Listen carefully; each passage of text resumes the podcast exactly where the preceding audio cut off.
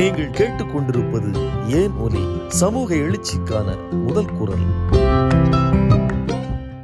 ஒருவரை ஒருவர் திட்ட வேண்டுமென்றால் பயன்படுத்தப்படுகிற கெட்ட வார்த்தைகளில் ஒன்று தேவரடியார் என்கிற சொல்லின் மறுவு சொல்லே ஆகும்.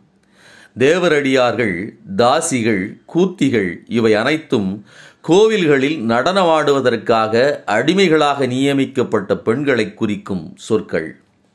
இவை அனைத்துமே பால் ஒழுக்கம் தவறிய பெண்களை குறிக்கும் வார்த்தைகளாக சமூகத்தில் நிலவுகின்றன.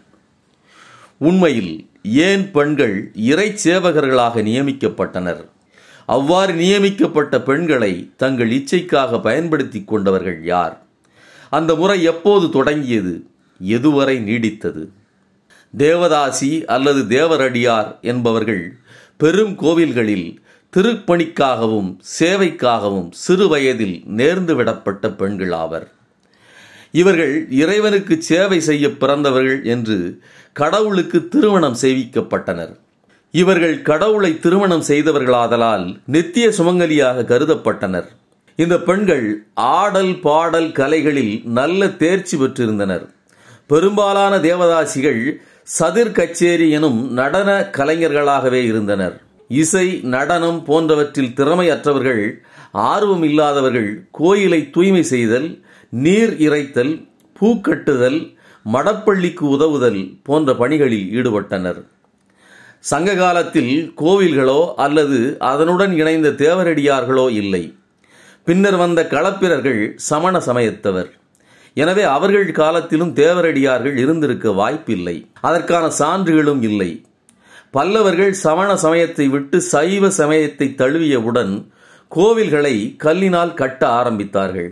அவர்கள் காலத்தில்தான் கோவில் வழிபாட்டில் பெண்கள் ஆடற் பெண்டுகளாக புகுத்தப்பட்டிருக்க வேண்டும்.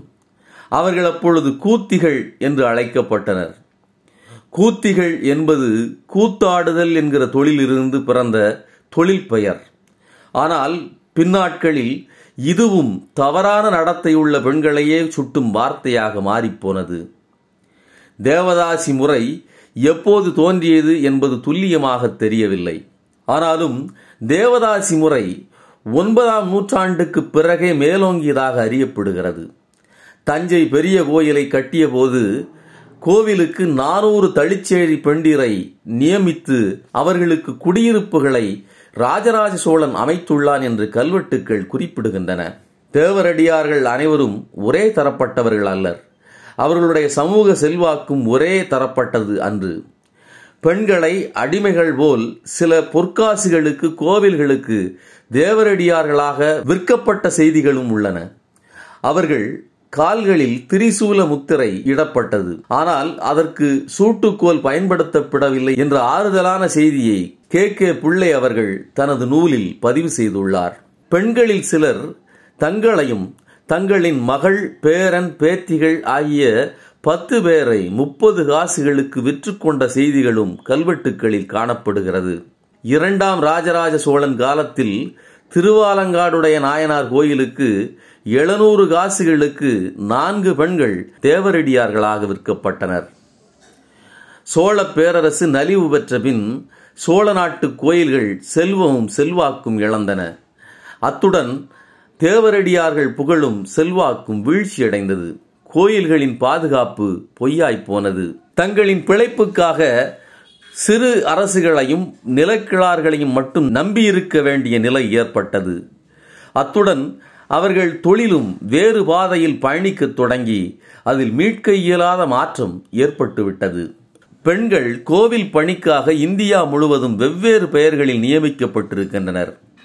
இந்த பெண்கள் தேவதாசி மாதங்கி நாயகி மாத்தம்மா பசவி சூலிமகே ஜோகினி ஆடல் கணிகை ருத்ர கணிகை தளிச்சேரி பண்டிர் என பல பெயர்களால் அழைக்கப்பட்டனர். ஆணாதிக்க சமூகத்தில் பொது சொத்தாக கோவில்களில் இருந்த பெண்களுக்கு என்ன பாதுகாப்பு இருந்திருக்க முடியும்? ஆடல் பாடல் கோயில் பணிகள் போக மீதமுள்ள நேரங்களில் கோவில் பூசாரிகள் மற்றும் வசதி படைத்தவர்களின் இச்சைக்கு இரையாகினர் இந்த பெண்கள். இதிலும் தமிழ் பெருமிதம் பேசும் சிலர் தேவதாசிகள் என்பது வடமொழி வார்த்தை. அவர்களே இவ்வாறான தவறான நடவடிக்கைகளில் ஈடுபட்டனர். ஆனால் தேவர் அடியார் என்பது இறைத்தொண்டு புரியும் பெண் அடியவரை குறிக்கும் சொல். எனவே அவர்கள் சமூகத்தில் சிறப்பான இடத்திலேயே இருந்தனர் என்று துளியும் கூச்சமில்லாமல் வாதாடுகின்றனர். தேவரடியார்களை எந்த வார்த்தை கொண்டு அழைத்தாலும் அது சமூகத்தில் பால் ஒழுக்கம் தவறியவர்களை குறிப்பதாகவே இருக்கிறது. இதுவே இப்பெண்களின் நிலைக்கான சாட்சி. இது மாற வேண்டும். இவ்வாறு பெண்கள் பாதுகாப்பற்று கோவில்களுக்கு தானமாக வழங்கப்படுவதோ விற்கப்படுவதோ கூடாது என்ற முழக்கம் முன்வைக்கப்பட்டது. நீதி கட்சியின் ஆட்சியில் பெரியாரின் ஆலோசனையின் பேரில் அப்போதைய சட்டமன்ற உறுப்பினராக இருந்த மருத்துவர் முத்துலட்சுமி அம்மையார் தேவதாசி தடுப்பு சட்டத்தை முன்மொழிந்தார். அது பார்ப்பனர்கள் மத்தியில் பெரும் அதிருப்தியை ஏற்படுத்தியது. காங்கிரஸைச் சேர்ந்த சத்தியமூர்த்தி ஐயர் எனும் வைதீக பார்ப்பனர் முத்துலட்சுமி அம்மையாருக்கு எதிராக கடுமையாக வாதிட்டார். கோவில் புனிதம் கெட்டுவிடும். மரபுகள் மீறப்படக்கூடாது என்றெல்லாம் வாதங்கள் முன்வைக்கப்பட்டன. தேவதாசி முறை ஒழிப்பு குறித்து சத்தியமூர்த்தி ஐயர் பேசியபோது தேவதாசிகள் புனிதமானவர்கள். அவர்கள் கடவுளுக்கு சேவை செய்ய பிறந்தவர்கள். அவர்கள் அடுத்த பிறப்பில் சொர்க்கத்தில் பிறப்பார்கள் என்றார். இதற்கு பதிலளித்த முத்துலட்சுமி அம்மையார் தேவதாசிகள் சொர்க்கத்திற்கு செல்வதாக இருந்தால் இனிமேல் சத்தியமூர்த்தி அவர்கள் தங்களது வீட்டு பெண்களை தேவதாசிகளாக்கி அவர்கள் அடுத்த பிறப்பில் சொர்க்கத்தில் பிறக்க வாய்ப்பளிக்கலாமே என்று பதிலளித்தார். தேவதாசி முறைக்காக போராடிய பாதிக்கப்பட்ட பெண்களில் ஒருவரான மூவலூர் ராமாமிரதம் அம்மையார் முக்கியமானவர்.